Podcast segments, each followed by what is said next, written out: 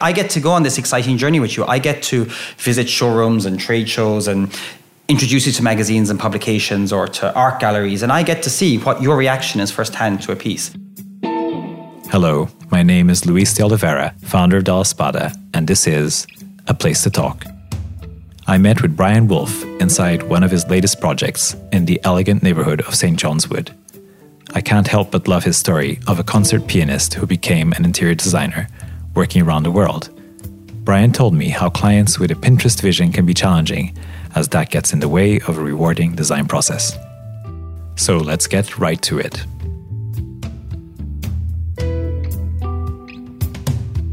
What do you think is is like the burning issue in your I don't know, in your professional life right now? What is the thing that that will really get you going is it? I think all clients think they're designers these days. Yeah, I think clients come convinced that they already know what they want to achieve with a space without having considered other options. Every client comes to a designer with Pinterest boards and screenshots so, of so Instagram. Let's, let's define this. This is the client with preconceived ideas. Yeah right? The the one who knows what they want. What they say, then the ones that say they know what they want, but they want to copy stuff. They want to. They've seen something. Can you create that? And I'm like, well, then just go do it yourself. Don't hire me. I'm, you don't hire a designer to recreate something that's already been done. You hire a designer to do something new and something different. It may look like, or it may end up having the same aesthetics as another project, but at least it's been considered the right size furniture has been bought. There's been a little bit of consideration given to the products that you're going to use and how it matches with your lifestyle. But don't come to me and say, recreate this bathroom or recreate this living room for me because I love it. So people are saying that, that this whole Pinterest Instagram thing is actually designer heaven, right? Because it is educating clients. But you just turned hmm. that around on its head. I, I would dis- I would disagree massively. I think it's heaven for designers at a certain end of the market. Designers who want off the shelf solutions, they want to churn clients in and out very quickly. It's a cash cow for them. If somebody comes and you're turning over 40 projects a year and they come and say, hey, that's what I want, you can take that picture, you hand it to your junior members of staff and say, copy, and say, copy that, and you don't have to show up to any design meeting. It's just done, and you hand back to the client what the client gave to you, and you say, well, that's the product, that's the product, this is on a floor plan, let's just press green and go. And but now we're going to reach an uncomfortable truth. That's exactly what the client asked for. Yeah, and that's exactly what they got. So they're happy. They're happy, but they could have done it themselves, and they didn't need a designer. What they needed was a stylist or a decorator. They don't need an interior designer or an interior architect or an architect to give them that. And I think we need to be careful. So you're advocating for a new profession, right? I, I think I, am advocating for recognizing, recognizing the different skills of and the different levels of experience that people bring to the table. And I would fight for designers and architects alike to work together in educating clients and saying, hey, and I say no to projects the whole time. You don't need me. Here are links you or a list know, of you know what you want. Yeah, a list of people that can help you, and it'll be a damn sight cheaper. You don't need my name on the project. I'm not going to be advertising it or entering into awards because I'm not going to be copying somebody else's project at the end of the day. So I fight for people to say no to projects. I fight for people that say, I'm sorry, I'm not going to recreate my my peers' work because you asked me to do it. You don't need me to do that. You can go somewhere else to do that. But here's the intriguing thought that, that many people in the field of design actually grumble about the lack of knowledge that people have about the things that go into interior design, the finishes, the, the thinking, the, the thought process that is the design of a home, right? Mm. And they, they say that that lack of background and knowledge makes design a bloody torture because you explain something to a person and they're like, nope, I, I don't get it, right? So, in, in, a funny way, Instagram is educating people, isn't mm. it, or not? Or you don't think that's? No. I think it's it's stopping people from having original thought and original ideas. It's very easy. You go into a shop, you buy come, clothes. If, if I come to you as a clean slate, I know mm. nothing about things. I know nothing. I have no culture of art. I have no culture of objects. I have no culture of finishes, right? I know nothing. Hmm. Am I your perfect client? You are my perfect client. Because I can take you on a journey. empty fella. I can, I can. Uh, you're an empty nothing. vessel, and I get to fill it with the most amazing objects or flowers. So, so what, cre- what, role do I play? In you this? pay the checks just, and you absorb what what information I give you, and I, I get to go on this exciting journey with you. I get to visit showrooms and trade shows and introduce you to magazines and publications or to art galleries, and I get to see what your reaction is firsthand to a piece. You might walk in and you say, Oh, I can't stand that. And I'll ask you why. Or you might go, oh, you, I'll take you to a showroom, and all of a sudden you start touching things, and I can identify you're touching it because you're being drawn in, and it's like a, it's the magnetic feel that you're feeling is you're, you're really enjoying this piece, or you're seeing the value of its tactility or its texture, and I get to see that, and then I start to make those mental notes, and then I start to choose the next layer of objects that I will introduce you to a little more carefully because I, am building my knowledge base of you as a client. So when I then give you an, an InDesign scheme or a mood board or a material board, it should have the objects that you have had a positive experience with. And you'll go, oh, actually, yes. Um, there are clients that still at that point let, can't let, identify. Let me throw a spanner in the works. You've got so you've you've you, you this Mr. and Mrs. Clean Slate or Mrs. Mm. Clean Slate is a, a, person who has no biases but can be exposed to things and then based on how they're reacting, you you can build a project around mm-hmm. them. But it's true. I mean, I think it's it's perhaps overstated or overhyped, but being knowledgeable about design has become one of those things that a modern Renaissance man or woman allegedly is supposed to know something about, right? They buy magazines that speak mm. design to them. Some of them have personal interests. I mean, there might be people that have a, a, job that requires a lot of their time, but they read about sport and they read about design and they read about art. So they're trying to cover all these areas. These are no longer clean slate people, are mm. they? They're people that, for example, like a specific lamp yeah. because they've been told to. So I'm going to show up here. Isn't this a better client? Someone that brings already a few of these strong preferences, or we're just going to end up fighting? no, I that client is as this good like as the last client, but this is not somebody who is coming with a preconceived whole room. I want to copy something. So they will have through their one. travel and their journeys and their visits to restaurants and bars and showrooms and to their friends' houses have identified key pieces of furniture or key artists or key object that they have collected on their journeys. And, and they, they say, I want to I'm include that in my in my home. I want that to be part of my experience in my space. I feel good with this. There's something about this that I really like. And then I can say, well, I can identify that as a mid-century piece or I can, that's a, a, Danish piece. And I can say, well, let's start building a scheme around that. Or do we want to create something a lot more eclectic and, and, and more exciting? And we can go on that journey together. If a client comes and says, it's almost as important for them to come and say, I hate this piece. So clients that have identified pieces that they love is important, but clients who have identified styles and pieces that they hate is equally important because I can take that and say, right, I know what direction we're not going, and it saves me a lot of time. Um, you could come and say, I love this Philippe Starck lamp, but that doesn't tell me much about what you don't like, or it doesn't tell me the design direction you want to go. I just know, well, you like a Philippe Starck lamp. But whereas if you define things you don't like, I can ask you questions, why don't you like it? Is it the style of the era? Is it what you normally perceive the style of the space that you would find that object in that you don't like? If it's a modern mid-century, is it color blocked haven? Is it something Scandinavian or is it something lofty and industrial? I can extract more from that information than I can by you saying I just like this lamp. Because you know, I'm listening to you, and I'm thinking of something that is bothering me, which is the the sameness of interiors all over the world, mm. right? And I and you know, our conversation started. I think it was before the the recording mm. started as well. But our conversation was touching on the fact that certain neighborhoods in New York have, have obviously disappeared because they no longer have that identity that they used mm. to have, right?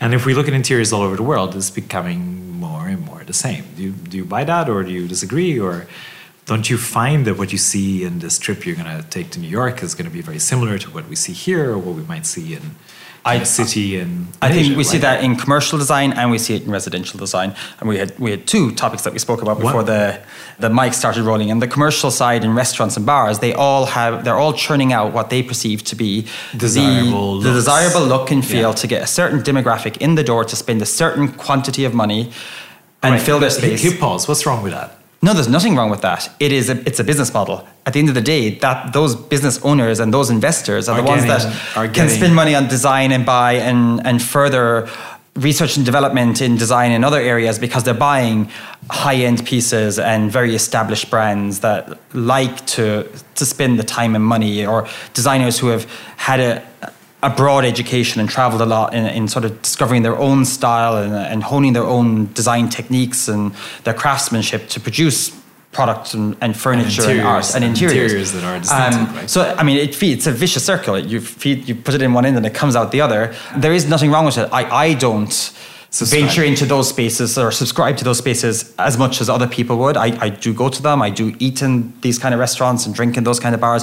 But I also love the speakeasies. I love those local coffee shops that have still have you know an old Italian family running them. And the, reason you're expressing discomfort with this is that there's something romantic, there's something idealistic in your in your approach to design, right? As if you have to go through a process and you need to suffer it, and then you'll get to a better place. Not necessarily. I, I think from my point of view, it's more a, a homing instinct. instinct. I, I love entertaining, for example. So the idea of going to a family-run restaurant where it's quirky and it's not so perfect, I like. I like an eclectic mix of product, old and new, and things have sort of evolved over time. It doesn't have to be that it's this perfect, magical, curated space. I just kind of like the You, You just realize you've undermined your entire profession. I have, yes, but that, that, that's what I want to get. In, in my own home would be a very eclectic mix of pieces that I have left over from projects or I'd have picked you've loved and you've put together over- exactly. over the ages. It doesn't have to be a curated space, but also I, on a daily basis, live and work in curated spaces that are perfect for my clients or perfect in the way that they want them to be perfect.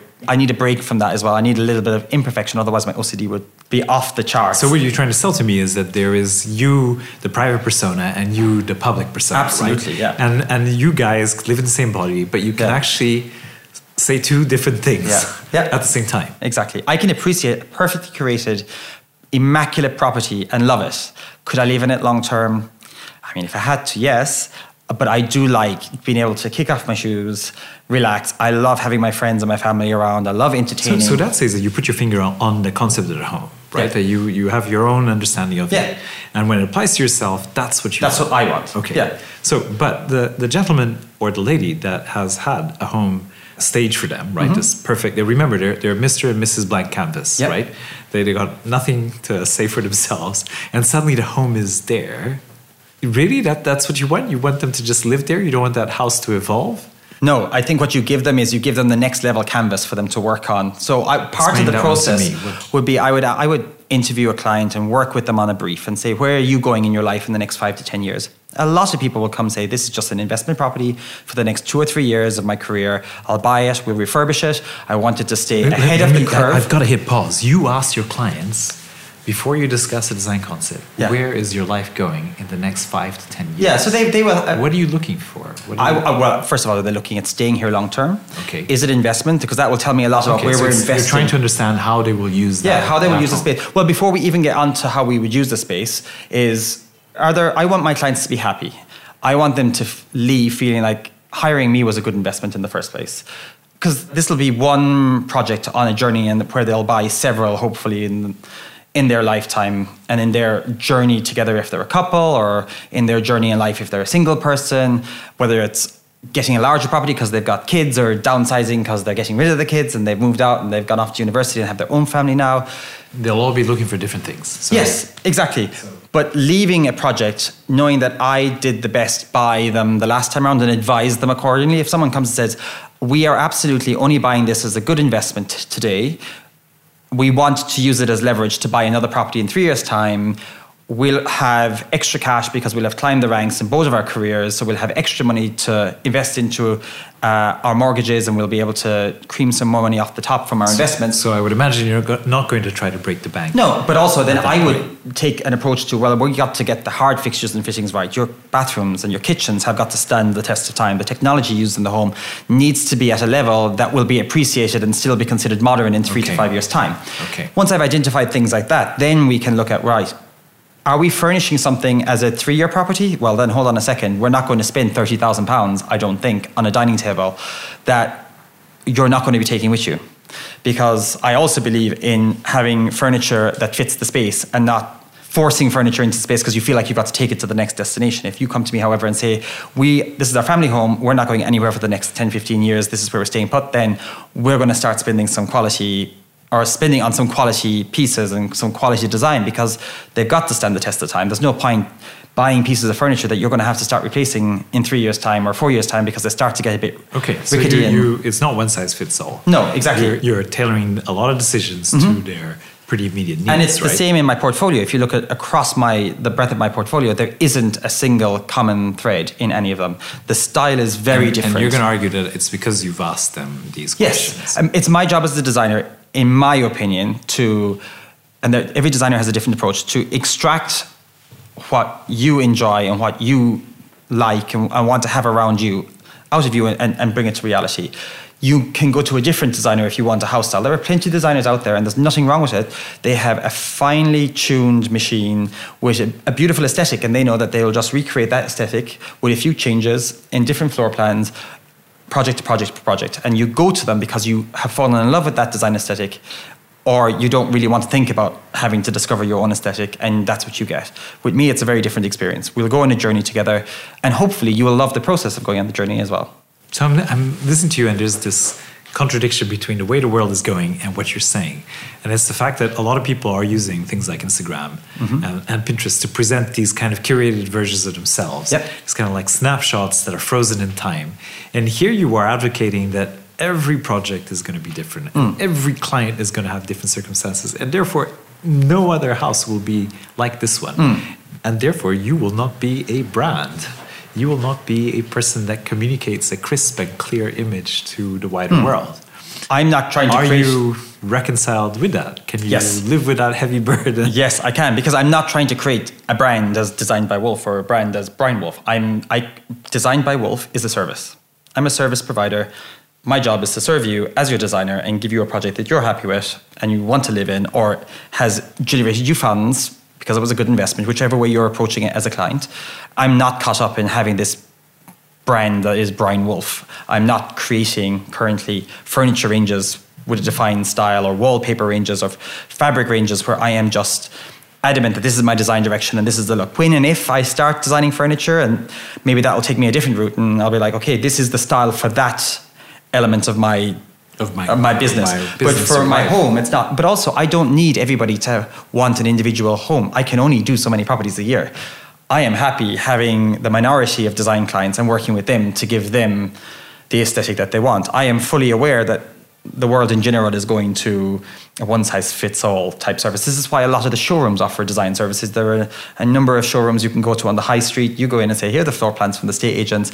Help me choose from the, the, the shop floor what you have available. They'd sit down, look through the fabric books, and done. You don't need to go to a designer because the showrooms will do it for you. And there are plenty of services like that. And I, I do think interior design and interior architecture is becoming perhaps a little less accessible for a lot of people. It, because this is a, it's become an elite sport. Is uh, I, I think it is. I think it's not cheap.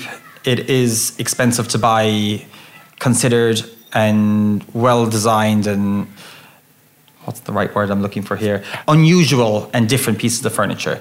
Um, you again go into any high street and you probably find the same style bed in just 10 different ways and one showroom after the other.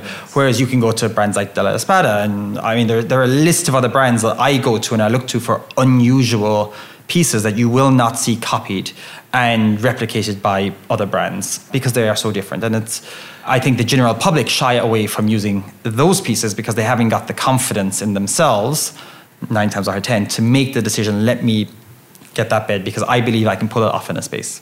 It's slightly different, it's slightly quirky. It's different to what they see in every hotel or spa that they would visit. It's different to what they would see in every restaurant and bar if it's a chair.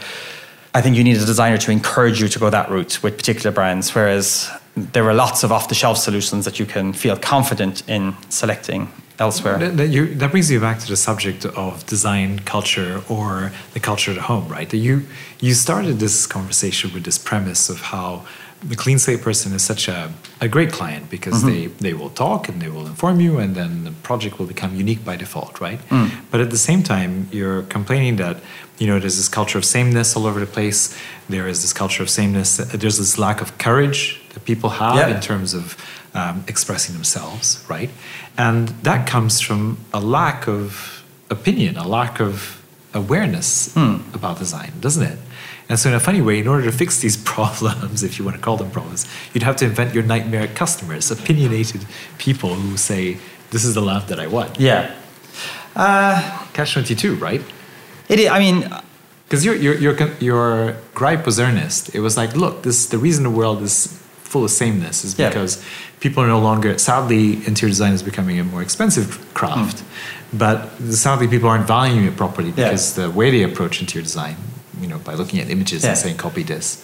But is- sameness is- by is- default is is, a negative cheaper as well. point. And the more people that buy it, the more accessible it becomes because the more units a, a brand is manufacturing, the cheaper it is for them to produce it. They find cheaper and more cost-effective ways of manufacturing it. The fabric becomes cheaper.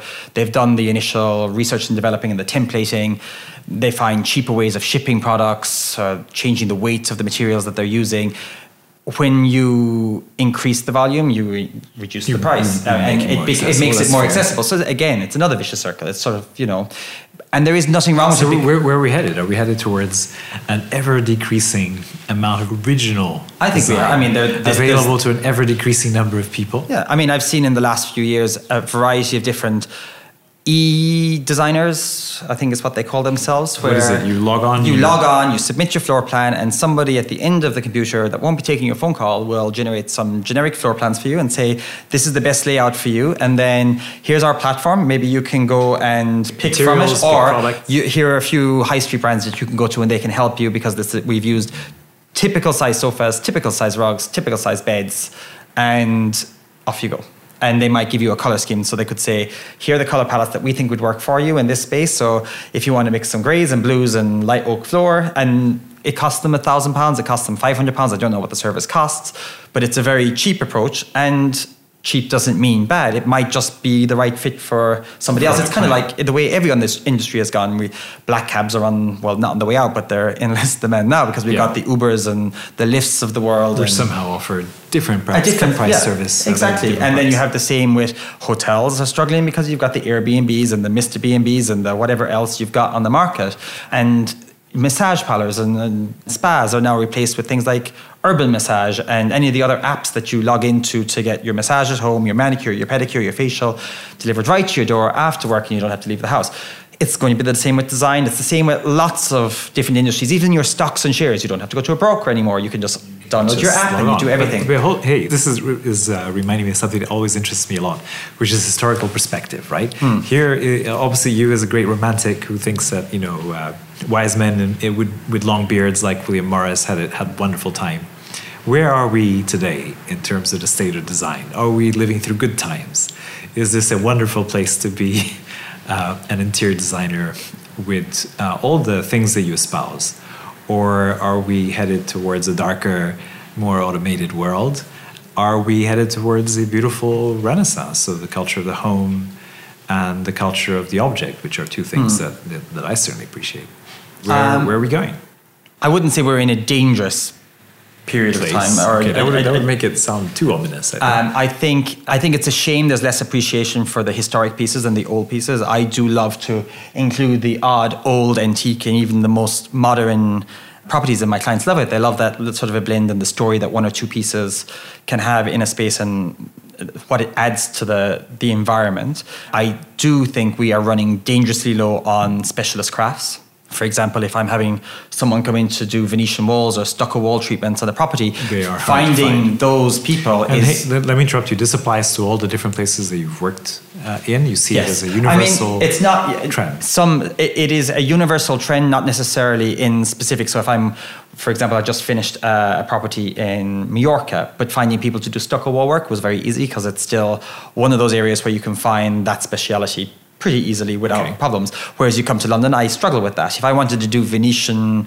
walls in Mallorca, I'm sure I would struggle to find someone to give me the same type of finish that I want over there. Right. And, and that applies to any trade. Uh, if I want specialist metalwork done, if I want, uh, it, it's just getting harder So and how, harder how does to this impact interior design? It just makes it harder from your point of view that you cannot work out the full palette of finishes and materials that you. Mm. No, I can still need? work. It just what do makes you- the lead times a lot longer. So, for example, if the cocktail bar that's sitting behind you right now, if I go to produce that, it'll probably take me 16 to 20 weeks to produce it. Okay. But that's because it's cast bronze finished doors out of a mold, custom pieces, and there are only limited number of People that people that can do that to the standard I would want them to do it at in the UK.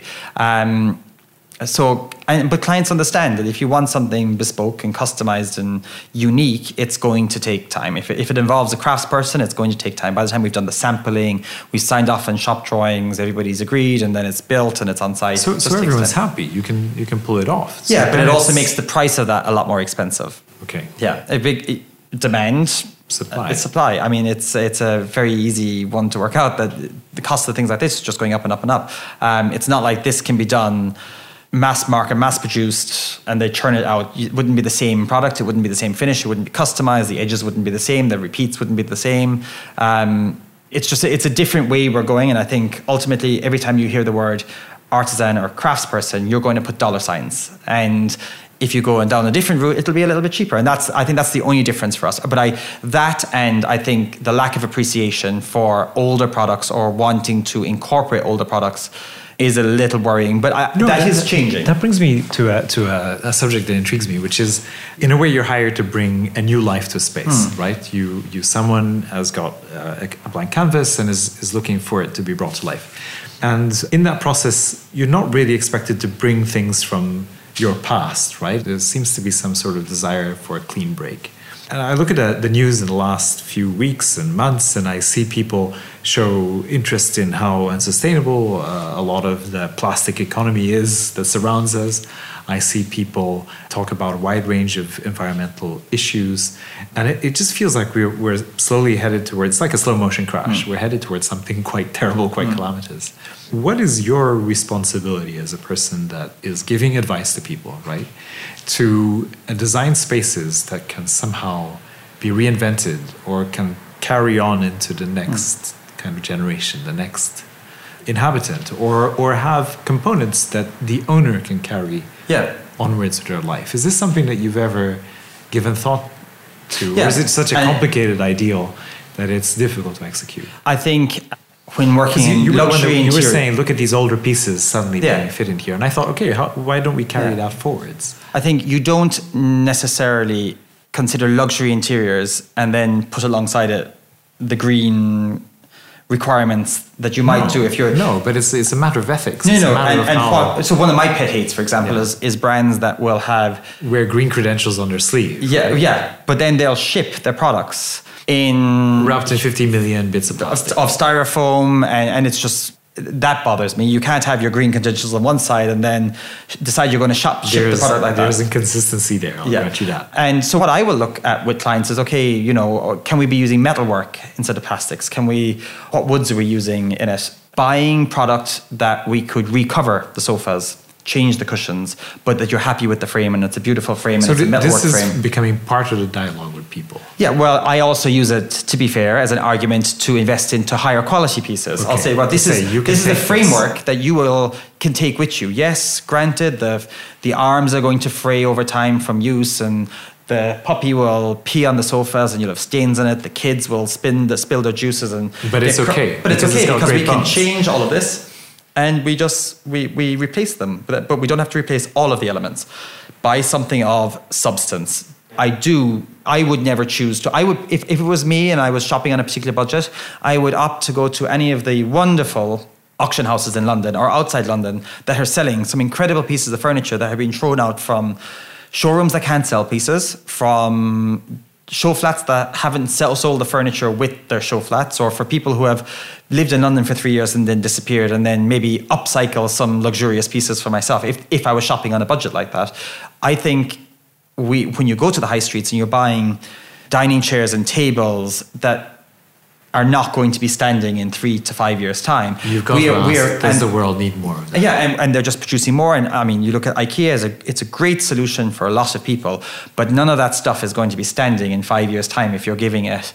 a real test uh, and using it on an everyday basis. And the problem is, people just, it's so cheap, they disregard it. I have I, so many of my friends go to, I won't name the brands, on the high street and buy t shirts, and they say it's now cheaper to buy hey, 100% another, cotton cheap uh, t shirt. subject that has risen. Buy 30 of them and chuck the 30 of them away when you finish wearing them. And I'm like, how is this right? And But furniture is becoming disposable at a certain end of the market as well. People are like, well, you know what, this isn't my end home, so I'm just going to buy a whole lot of stuff now, and then I'm just going to have a skip come and remove it when I sell the flat, and then I do it. And they do it for their first few properties, and then maybe when they're in their early 40s and like the kids are now time to a little more responsible. Now but they that, do that, but the damage that they've done that's the wrong. That that's, wrong. that's wrong. Yeah. Right? We, we both agree on that. Yeah. Hey, but that we, but we are going that direction and I, I, think I'm intrigued whether it comes up in conversations or whether you can lead a conversation towards that direction. You know, you've you've painted a picture where the interior designer is in the end the person that exercises a lot of influence over the client's life, right? Yeah. And so, you know, if you if you believe in design as a way of making the world better Yeah. rather than worse, then what, what should you be doing? What could you? As a designer and somebody that works in the luxury End of the- sector. I'm, I'm never going to have that discussion with a client because already they've made the decision that they want quality. They want craftsmanship. They want to work So with artisans and artists. so I'm already sphere. in a privileged Sphere. of my industry and I'm working with clients that have already passed that stage of their life. The only place I can maybe guide them is when their kids are doing their flats and they ask me, oh, can you give us a little bit of help? We're doing a student flat here and a student flat there. And I'm like, okay, I can guide you and let's let's look at how we can maybe reuse some of your old family furniture. And put it here. And put it here and redress it and what can we move around? Or are there pieces in your family home that you're now tired of? Shall we move those in? To your kids' first apartment, we and can let's get something them new from they'll you. look Yeah. just right in this place. And a lot of my clients will come and will. Where, where does this bundle of enthusiasm come? I've got to interrupt you. I've got The to- coffee. Yeah, no, it has to be more of than that. coffee. Where? What's what's fun about this trade? Uh, still- you know what? Every single day is different. There's new people every day. There's new people at the end of the phone. There's new people at the end of the emails. I'm lucky that I don't have a house style, so therefore I'm not using the same product and the same suppliers on an everyday basis. There are suppliers that I go back to time and time again because they have a, a wide Enough range in the portfolio, and. I can work with them to customize it, whether that's the finishes and the fabrics or the sizes. And you will see certain brands repeated in my projects, but I would never go to a supplier and say, I'm going to be using you in every project for the next 10 years because I'm not. There are, there are brands I love, and if someone asks me, then I will. If a client says, Oh, I really love that brand in the last project or that piece, I'll say, Oh, yeah, but we're not using it in the same finish. I had great example, De La Espada. And one client said, I want that bed and I want that finish. Like, we can do it, but we're not going to recreate that room. We'll we'll do it in a different We'll way, and we'll we'll start again, and you will still get that bed, but it won't feel like it's the same bed because it's got to be your space, and you've got to own that space and live in it. I don't want you to recreate a space from another one of my clients because it's not fair on either of you. You you haven't paid and invested into this service and this journey to just recreate something that's already been. So it's all about this constant reinvention. Yeah. that's what keeps you awake. Yeah, it keeps me buzzing. I, I, I go to bed thinking about it. I wake up thinking about it. I, it's just fun. The people I work with in general are fun. You know, clients are always uh, troublesome at some point or other in their journey, and suppliers are also a little bit challenging at some point or other in the journey. And it's working with everybody to keep harmony and just you know say to people, we, we will get to the end of this, and we'll all laugh at, about this at the end. But at the end of the day, a client needs to leave happy. And I'm happy when the client's happy, and the suppliers at the end of the day are happy when the client's You, happy. you, you think this is a trait that we all share? Is this an optimistic industry? No. No. Absolutely not. Why? There's a lot, a lot of misery in. in, in Uh, I, in well, the I think it's different. I am self employed. I work for myself. I define my services and myself. People who work in the industry, it's not just the designers and it's not just the clients hiring the designers or the designers designing the products for the designers, interior designers. Too many designers in that sense. Um, but it's you have a lot of people Never who. enough. Uh, never enough. You have a lot of people in showrooms who are maybe just treating this as a job and they don't, they don't have the same passion or enthusiasm. So they get disgruntled or they don't, they're not willing to go on the journey with the client in the same way. They're just a sales assistant they are, or an account director and they're there just to assist. And I have to remember that it's not for them to inject the enthusiasm here. They're here to give me the figures, the numbers, and the floor plans if I need them for products or the product files when I'm putting them onto my floor plans. So not everybody can have the same level of optimism. And then you have a lot of people who, you know, a, a lot of the factories that we deal with are again, that's just their job. It's not their passion necessarily, which is sad to say, but it is their job. It, it brings home, puts bread on the table and puts their kids through university and, and pays their mortgages but they won't also have the enthusiasm and the passion. You will find that the designers at the start of the brand, or the people further up the chain, or the artisans that are involved in designing their new collections and the ranges share that Enthusiasm. enthusiasm. So I, I try to partner with those people and I try and go meet them and it's I I want to work with them and then they are in charge of managing their team. But you can't have everybody buoyant and bouncing off the walls because nothing will get done. We would spend too much time talking, drinking coffee and getting excited about silly little things. Well, well, that says a lot about this podcast, right? We might be like a. We're bounced around. uh, Hey, what is um, what is the role that you play in the bigger world? What do you, when you're no longer here, what are we going to remember? What have Oh, you God. have you brought enthusiasm to the industry? I think, yeah, Have you brought enthusiasm and a love bit of life drive. and joy. Yeah, I, I think, you know, one thing I, I do get back a lot from suppliers is they, they have defined that I prefer the in person communication and the talks on the phone. I have a great relationship with a lot of my suppliers. they email me and I pick up the phone and ring them back. And they even joke now. They'll say they know when they're sending me an email that the phone will ring within two or three minutes afterwards, and they can identify the number come up on the screen. Like, hey Brian, and like they know that I don't want to respond by email. I will call, and they. If I can be remembered for just approaching things in a more personable way and make it a more enjoyable experience, and clients or and suppliers and designers sending each other a message at the end of the weekend or before the holidays, hey, have a really good break or remembering it's somebody's birthday or uh, sending thank yous after you finish a project and say, hey, I know this was a really difficult one, but really appreciate everything that you did to get it over the, the final hurdle and the client's happy. And I, I think if, if, if I was remembered for that alone, as opposed to my unique individual style, then that would be enough for me. So we've managed to go from New York to the benefits of being a personable person, right? Yes. And, and, and a lover of people. And I think that, that that is really as good a conversation as I can Hmm. manage on an afternoon like this. Great. well, thank you. Thank you for listening. Don't forget to rate the show, subscribe if you enjoyed today, and see you soon.